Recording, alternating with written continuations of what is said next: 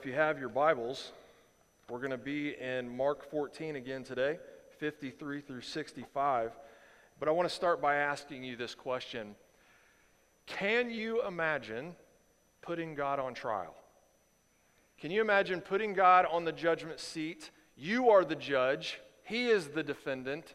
You're determining if He is right or if He is wrong or, or what the verdict is. Can you imagine being judge over the creator and sustainer of the universe? I bet you if every one of us tried really hard, well, maybe we don't have to try that hard at all. Um, I, I, think we all um, are a little guilty of perhaps acting like a judge over God at times when, in, in our minds, right?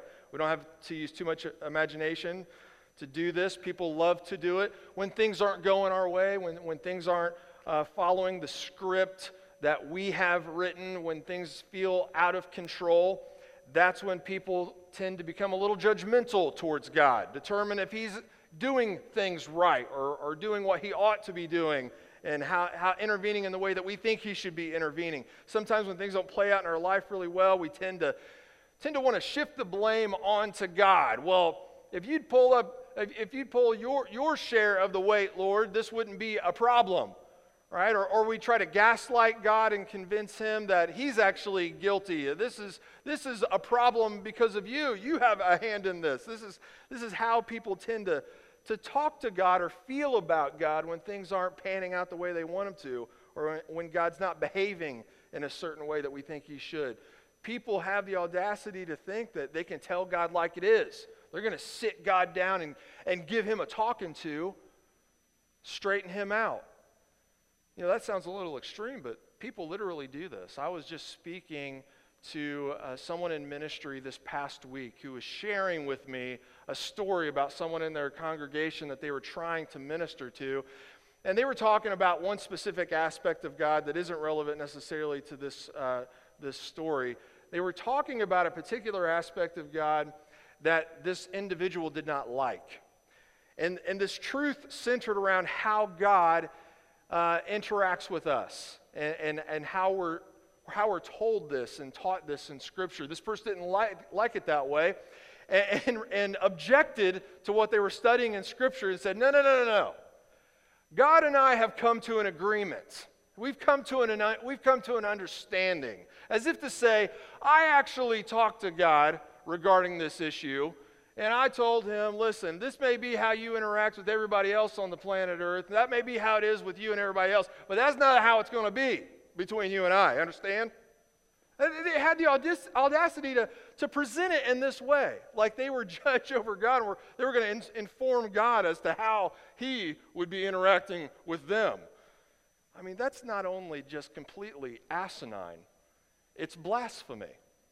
It's disrespectful. It's, irre- it's, it's irreverent towards God, right? I mean, what kind of radically low view of God does it even take to ever think that we have the moral high ground or, or we, we sit in a place of righteousness above Him that we can tell Him how He should be doing things, right? It's, it's just a crazy thing to think that we would ever even come close to being in that frame of mind. But you know, the, the passage that we're studying today, this is exactly what we see. This is what makes it so incredibly outrageous. We are studying today some of the first trials that Jesus goes through before his crucifixion. Now, don't miss the irony here of this entire event. Don't, I'm just going to tell you right out the gate. Don't miss the irony here. Jesus is uh, in a trial before the high priest today, before we'll, we'll, we'll get into the Sanhedrin basically a bunch of sinful and fallen men are putting Jesus on trial, and the charge that they have against him is blasphemy. That's ironic, right? Don't miss the irony. They're, they're, they're claiming that he is being disrespectful towards God in a blasphemous way. And of course, that makes them guilty of the most blasphemous thing that's ever been done in the history of mankind. That's the irony that we can't miss right here. It doesn't get any more blasphemous than the, than the chief priests, right? No, no other situation in the history of mankind has, has this blasphemy comes, come through so clearly than right here. These men have been trying to thwart Jesus' ministry for years. They've been plotting to kill Jesus for years. They finally figure out how they're going to pull it off. They dupe Judas into helping them in the middle of the night, in the darkness. Now they're going to put Jesus on trial in the middle of the night. In the, in the darkness of night, they're going to hold court. They're going to hold a trial uh, over, uh, with, with Jesus. I mean, you know, it sounds shady, right? And it literally is. it's done in the dark. So, where we left off last week, Judas, he betrays Jesus with that kiss, that betrayal that just twisted the knife, right? Then we see Peter try to intervene, take on a whole crowd, uh, a, a, mob with, with swords and clubs. He's going to attack, attack them, and, and uh, he cuts off a guy's ear. Jesus heals the man's ear. His name is Malchus. We are even told his name in John. And, and he stops Peter, rebukes Peter, and then you got some random naked guy running around, and I'm not going to explain all that again. You can go back and listen to that. And now Jesus is taken under guard to stand before the leaders of this nation uh, of, uh, of Israel. And so let's pick up in Mark chapter 14. Let's just get going so we can understand this moment and just the, the significance of it and what it means for you and I. 53 and 54 say this And they led Jesus to the high priest, and all the chief priests and the elders and the scribes came together. And Peter had followed him at a distance right into the courtyard of the high priest, and he was sitting with the guards and warming himself by the fire. Okay, so they led Jesus to the high priest. They're taking him after the arrest and betrayal of Jesus to stand before the Sanhedrin. So these, the, the high priest that's about to question Jesus here, there's something happens in between, uh, the, uh, in between this moment and his arrest that we're not told in Mark. So, what's a little confusing when you're reading all four of the Gospels, right? And that's what we're supposed to do to get the fullest picture of everything that's happening, you need to read all of these accounts in each gospel because we get all of these different details. And what we're told in the Gospel of John is that he's taken before a chief priest before he gets to, I'm sorry, he's taken before a high priest before he's taken to the high priest. And that's a little confusing because if you know anything about the Sanhedrin and, and, and how these high priests function, there's only ever one high priest. But it's confusing because two different high priests are spoken of in the Gospels. And if, and if you notice something like that, why is that the case? So here's what's happening there really is technically only one high priest. And usually, when you were the high priest, you were the high priest until you died. But at this particular point in time, there were two high priests, kind of. So Caiaphas, who is mentioned in, in, uh, in Matthew, Mark, and, and Luke. And Caiaphas is the technical high priest. But when, when you're reading in John's account, he's taken first to Annas, who is also regarded as a high priest. So here's what's, here's what's taking place Annas was the high priest that the Jews had in place. He was the dude that was in control and, and led the Sanhedrin and, and he, he was seen as like, you know, that was, they would have looked at him like the president or something like that. Like, this is our leader. This is the high priest that is in supreme charge over the worship at the temple.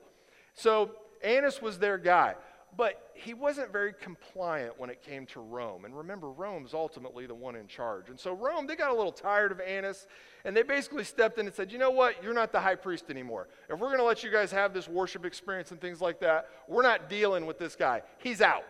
So they got rid of Annas and they put, Annas had a, a son in law named Caiaphas. And they're like, you know what? He's a little more pliable. We can, we can actually manipulate this guy. He, he's more compliant. We're going to put him in charge. So Rome put Caiaphas in charge as the high priest. The Jews hated the fact that Rome intervened in, in their business. Are you kidding me? So, so the, the Jews would be like, well, okay, Caiaphas is the high priest, but Annas is the legitimate high priest. And so Annas still had his hands in everything and likely would have orchestrated a lot of what's going on. Some of the scholars may put it to you this way if you really want to understand the climate of what was happening, it's helpful to think of Caiaphas as like the mayor. And Annas is the mob boss, pulling all the strings, you know, behind the curtain. That's Annas. And so Annas, you know what? If you're gonna if you're gonna try to arrest Jesus in the middle of the night in a really shady way and, and not even have like official charges against him and can't really figure out what it is that he did wrong. If you're going to do something shady like that, you're not going to stop at the mayor's office first. You're going to go to the mob boss first. And when you read in John, this is your homework text, John chapter 18, 19 through 24, you get to see that first interaction between Jesus and a high priest. And this is Annas first. And he says, it says that Annas questions Jesus about his disciples and questions him about his teaching. And Jesus' response to Annas sounds real familiar. It's the same thing, similar to what he said when he was arrested. He says, Hey, I've openly spoken to the world. I have always taught in synagogues in the temple where the Jews come together. I have said nothing in secret. So anytime Jesus is confronted like this, hey, what are you teaching people? What are you up to? Jesus is his response is, listen, I'm not doing anything in secret here. You've been listening to me teach at the temple. You've heard what I teach. I teach in public places, like on the Mount of Olives. You know, I, I go to places where people are aware of where I'm at and everyone's invited. This is, there's no secret meetings taking place anywhere. If you want to know what I'm teaching, just ask the people or show up when I teach. Well, they don't like this response, and you can even, you can even sense this, this mob boss type moment and, and the very next thing that happens in John's gospel, it says, when Jesus responds to Annas like this, it says, one of the officers standing by struck Jesus with his hand, saying, Is that how you answer the high priest? See, they were, they were putting Jesus on trial, giving him a talking to. Things weren't panning out the way they wanted to. Things fell out of control, and they were taking back that control. They're going to put Jesus on trial. You're not the judge, we are the judge. We'll determine what direction this goes, Jesus. We're going to control this situation, not you. We're going to come to an understanding on our terms, not yours. That's how they're approaching Jesus. So then we're told that's it's after that moment, Jesus has already been roughed up a little bit. He's taken to Caiaphas and the rest of the Sanhedrin. Now, you hear me reference the Sanhedrin all the time. It's uh, probably helpful for me to define what that, what that ruling council is. That Sanhedrin would have been made up of all of these religious rulers the, the chief priests, the scribes, the, uh, and the elders. These, would have been a combination of that uh, group known as the Sadducees, primarily dominated by the Sadducees at that point in time, but also the Pharisees, which they were like a almost kind of like a different denomination. If, I guess if you want to think of it in those terms, even though that was not the terms in which they thought of it. But he had this ruling council made up of all of these religious divisions and leaders in the, in the, in the, in the nation of, of Israel. And there were 70 members of the Sanhedrin plus one. That was the high priest. So if there was any type of tie breaking vote, it would, be, it would be made by the high priest. And Sanhedrin, that's just a word that means assembly. It means sitting together, literally. So it's just an assembly. This is the assembly and of the decision makers. And so here they are assembling in the middle of the night, willing to to arrive in this shady like way. Are all 70 members there? We can't say for sure, but at least enough to make a quorum because they're holding this trial. So uh, they're here. And then we're told this other detail that we're going to get into the next time we gather more so. But Peter, did you notice that Peter was lurking in the shadows at a distance, trying to see what's happening here? Is that Peter or what? I mean, the experience that Peter has had in this moment like ready to take, ready to die. He should be dead right now. Jesus just saved his life by rebuking him and, and healing the man's ear that, that Peter tried to kill. Remember, he, he cut off his ear because he missed his face. He was trying to kill the man. Jesus just saved Peter's life, and now Peter had to run away from the Roman soldiers and the, and the, temple officers to even survive that moment, not be arrested with Jesus. And now, after running away, Peter doublebacks undercover, lurking nearby. I mean, only Peter would do something like this, right? And, he, and he's, he's keeping a distance and he's just staying close enough to try to hope to know what's happening, to stay in the know, observing things nearby. Let's continue in 55 through 59. Now, the chief priests and the whole council were seeking testimony against Jesus to put him to death but they found none. For many bore false witness against him, but their testimony did not agree. And some stood up and bore false witness against him, saying, We heard him say, I will destroy this temple that is made with hands, and in three days I will build another not made with hands. Yet even about their testimony, this, their testimony did not agree. So many, many uh, facts within this text teach us that what the Sanhedrin is doing at this point in time is really, really uh, shady, right? Sketchy, really sketchy. But we can look outside of the text and, and even look into the, the culture and see the rules in which they live by, and we find a whole bunch more information that's helpful for us to know just how low they're willing to stoop to arrest and execute Jesus in the dark. When you look and study uh, uh the, the rules of the court of law with the Sanhedrin, and you read in the commentaries and study what the scholars have discovered about this moment, moment in time, here are some of the rules that the Sanhedrin agreed to do court by. And I'm going to, mention five of them to you, and you see how shady uh, you think this moment is. Rule number one no trials were allowed on the eve of, the, of Sabbath or during festivals. Uh oh, right off the bat, by their own rules that they have in place, this is an illegal trial. They weren't allowed to have any sort of trial on the eve of the Sabbath or during a festival. Of course, this is the Passover festival, right? Rule number two capital cases could not be tried at night. All right, if we're going to talk about a death sentence here, you're not allowed to have that type of trial at night. And here, yeah, here they are in the middle of the night. They're breaking two laws. This is illegal. Rule number three capital cases required two separate days in order to come to a sentence. And so, in other words, you would have one day, you're supposed to have that trial in the daytime, in which you would consider all of the facts, hear all of the testimony, but not come to any conclusion. And then the judge and, and the, the ruling council, they were required to go home and sleep on it, and they were required to fast. And so they came back the next day in the day and complete this trial. And only then could they carry out a death sentence as they wanted to do here. So that's breaking a third rule of theirs. Here's a fourth rule the witnesses would be strongly warned not to lie.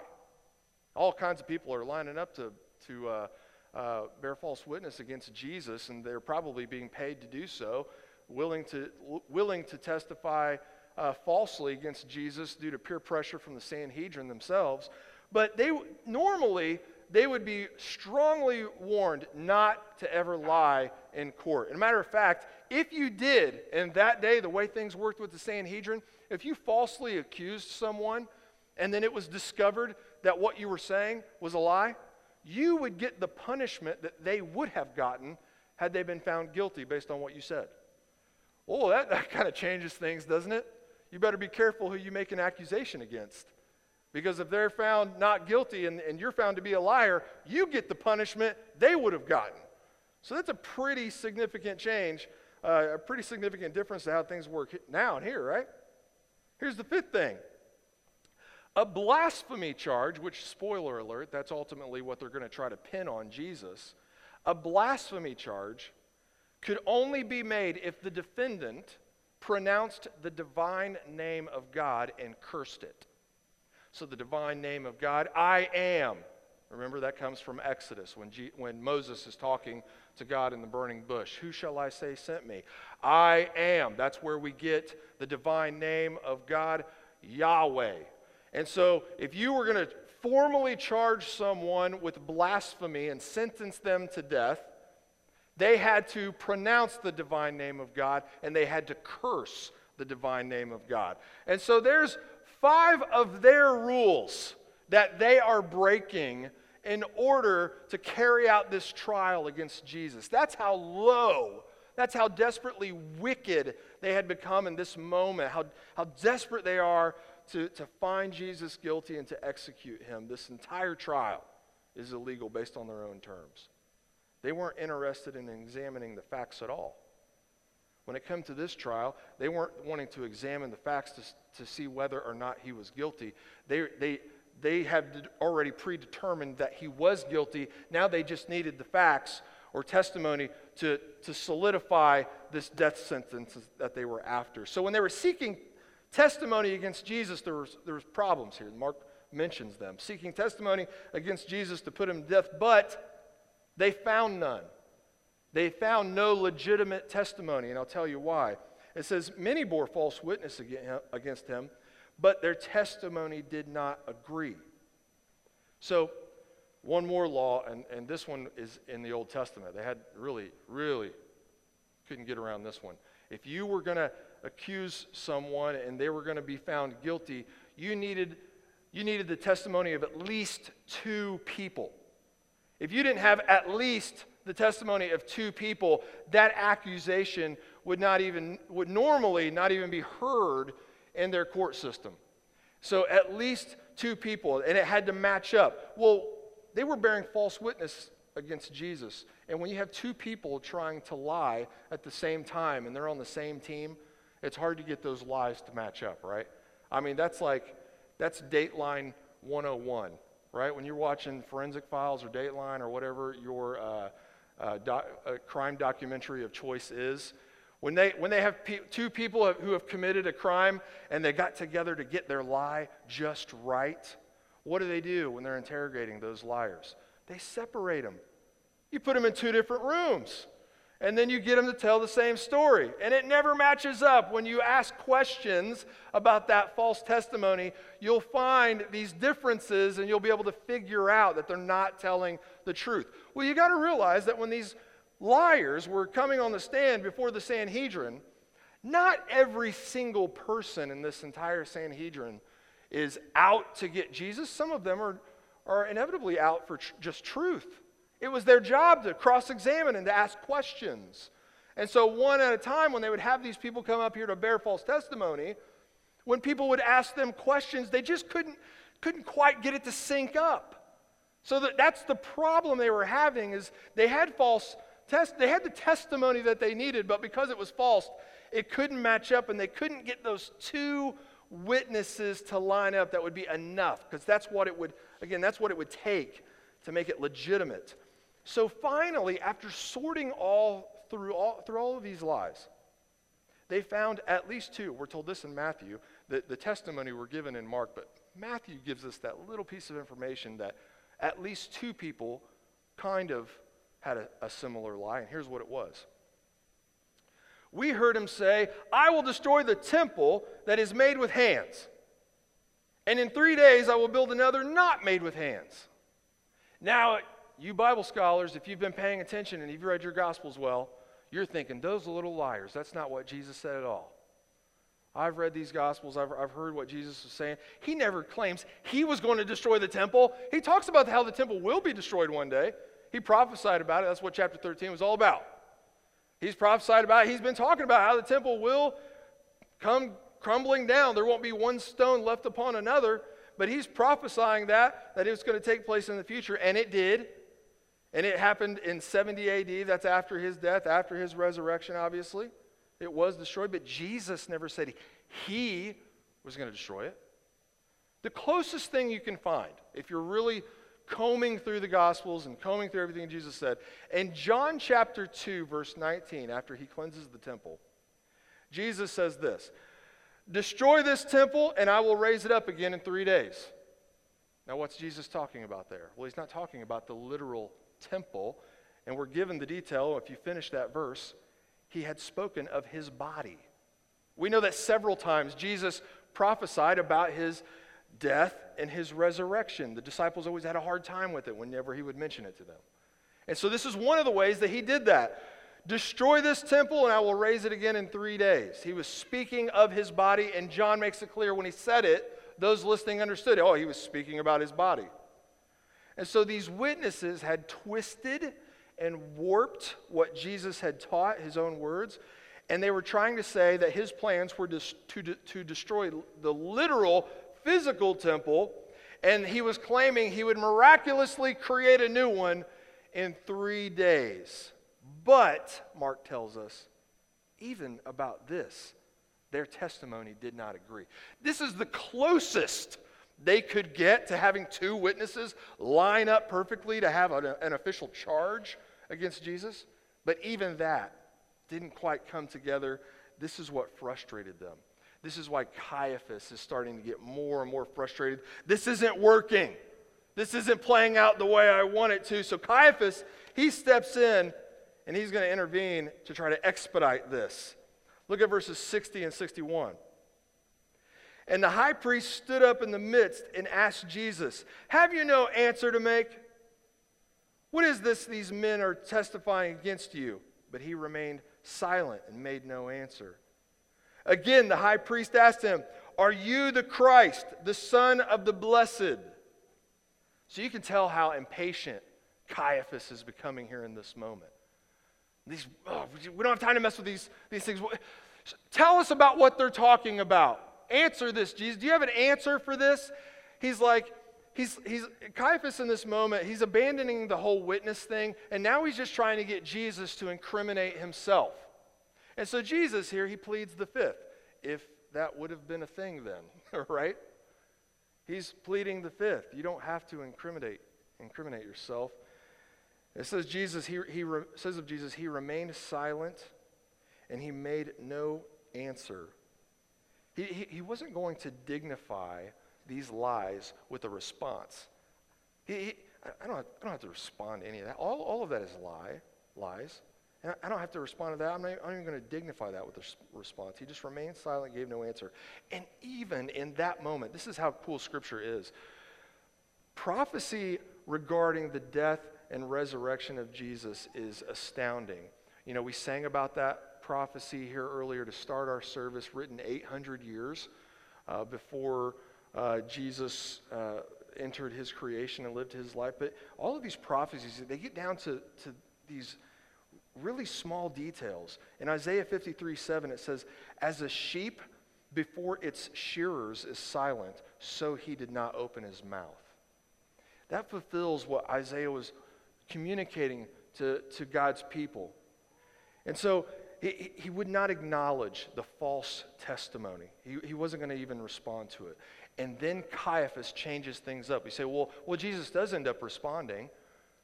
So did he remain silent or not? Well, he remained silent when it came to the false testimony. He wasn't even going to address it. He wasn't even going to defend himself. That's ridiculous. But Caiaphas asks him a very answerable question. Caiaphas then says, Are you the Christ? The Son of the Blessed. This is something very specific. Are you claiming to be? Forget about everything they just said. I'm going to ask you a direct question. Are you claiming to be that anticipated anointed one? That's what Messiah means. That, and then Christ is the Greek word for that, that Hebrew word Messiah. Are you that Christ? Are you the, the Son of the Blessed, are you the one that we understand will have this special divine Father Son relationship uh, to, to Yahweh with? I mean, is, is that who you're claiming to be? Now, that's something Jesus can respond to and will respond to. And he's going to respond to it very clearly and very defiantly. Listen to what he says in 62 through 65.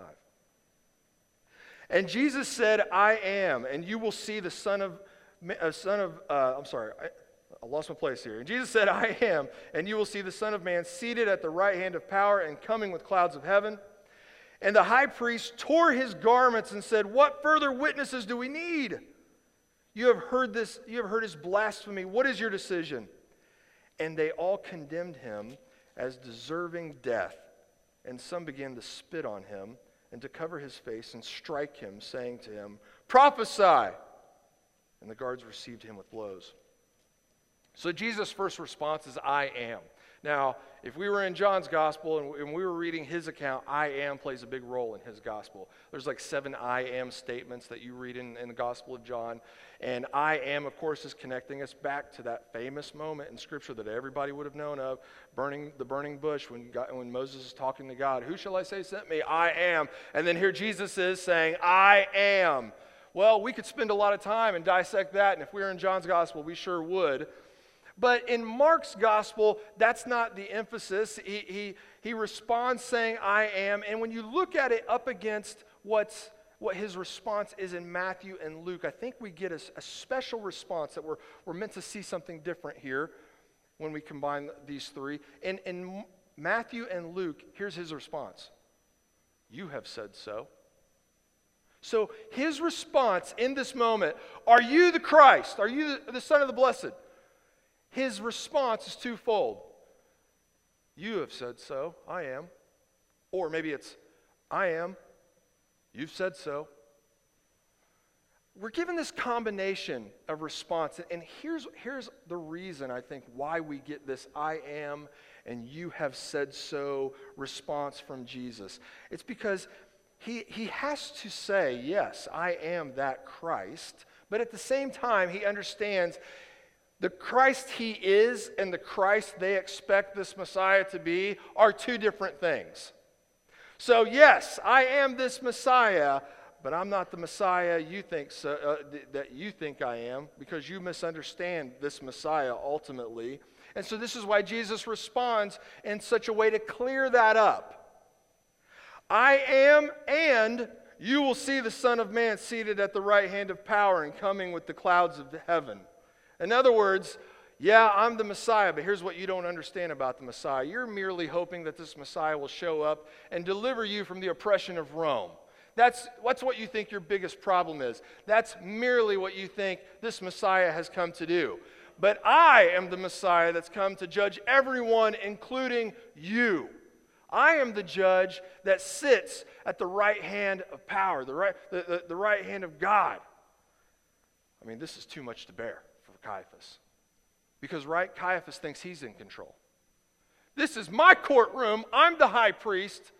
I'm the judge over you. I'm determining you are wrong. You're not the judge over me. Caiaphas can't even stand what he's hearing right now to the point in which he tears his robe. He, he goes Hulk Hogan on the robe, on, on the judge robe, right? And, and when we're reading that in the moment, we think that it's like this spontaneous, like, I just can't stand this. Wow. Like he's ripping his, his robe apart. Actually, this was a formal judicial act. When you look into the, again, the commentaries, I love to do the homework and share what I, what I find with you guys.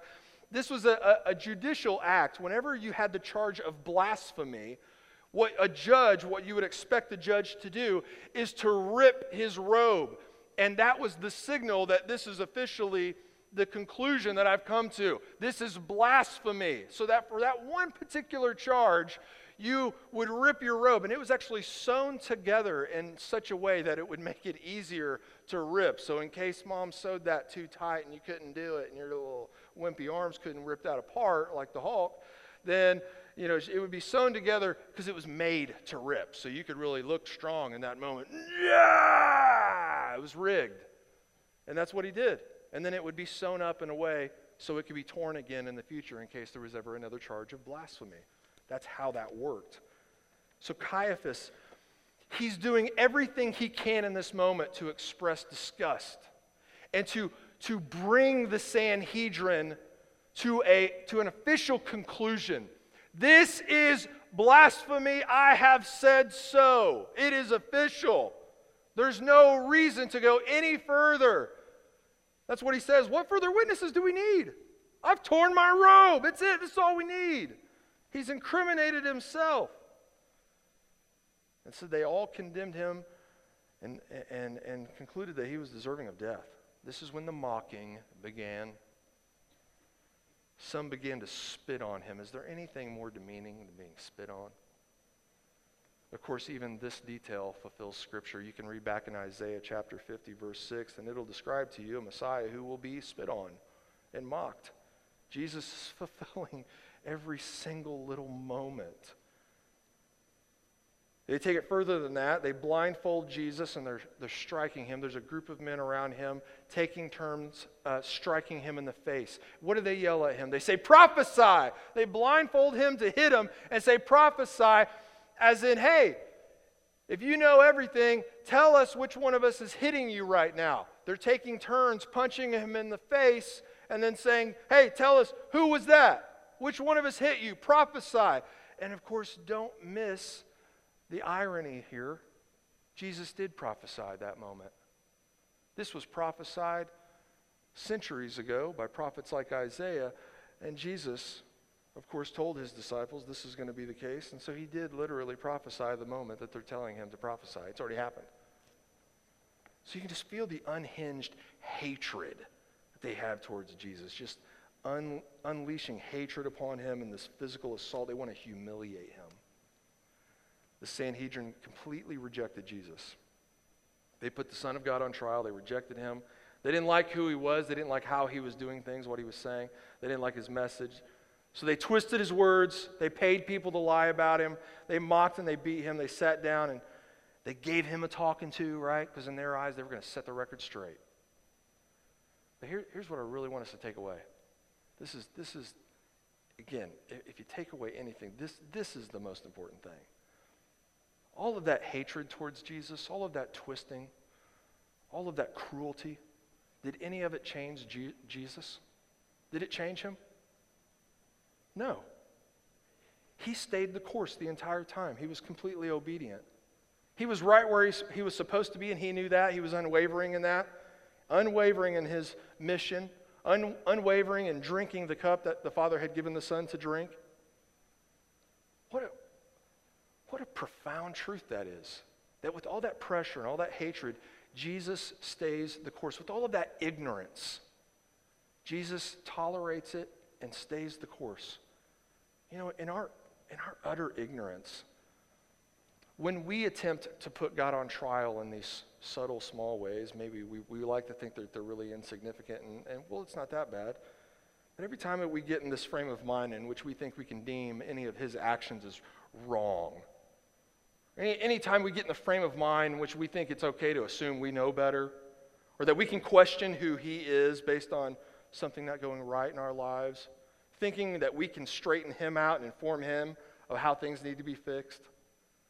When we act like that, and you know we do, we're like the Sanhedrin. Anytime you're reading in, in the Gospels and you identify a villain and then you identify Jesus, you know, we always resemble the villain more than we resemble Jesus. It's shamefully so. We're more like them, and, and I'm so thankful that when we act like that towards God,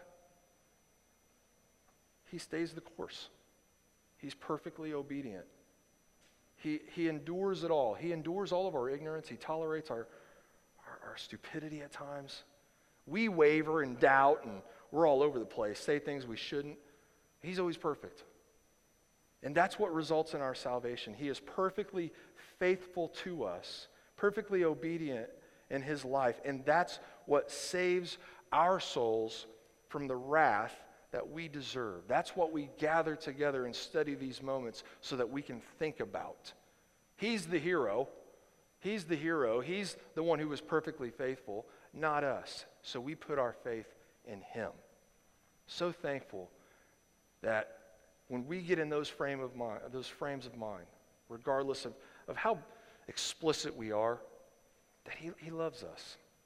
And he's given us this gospel to draw us and woo us back to him that we can be, even have a chance at obedience.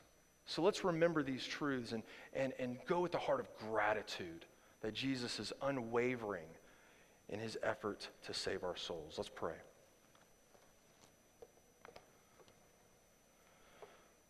Lord, again, we are so grateful to be studying the Gospel of Mark. What a privilege it is.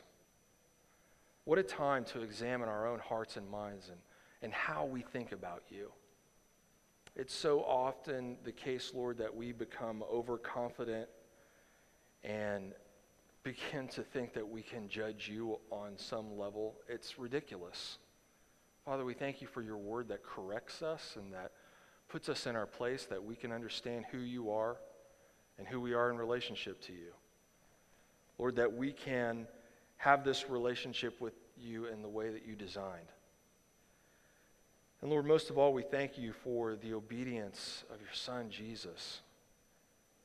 That, Lord, you, you, you have forgiven us.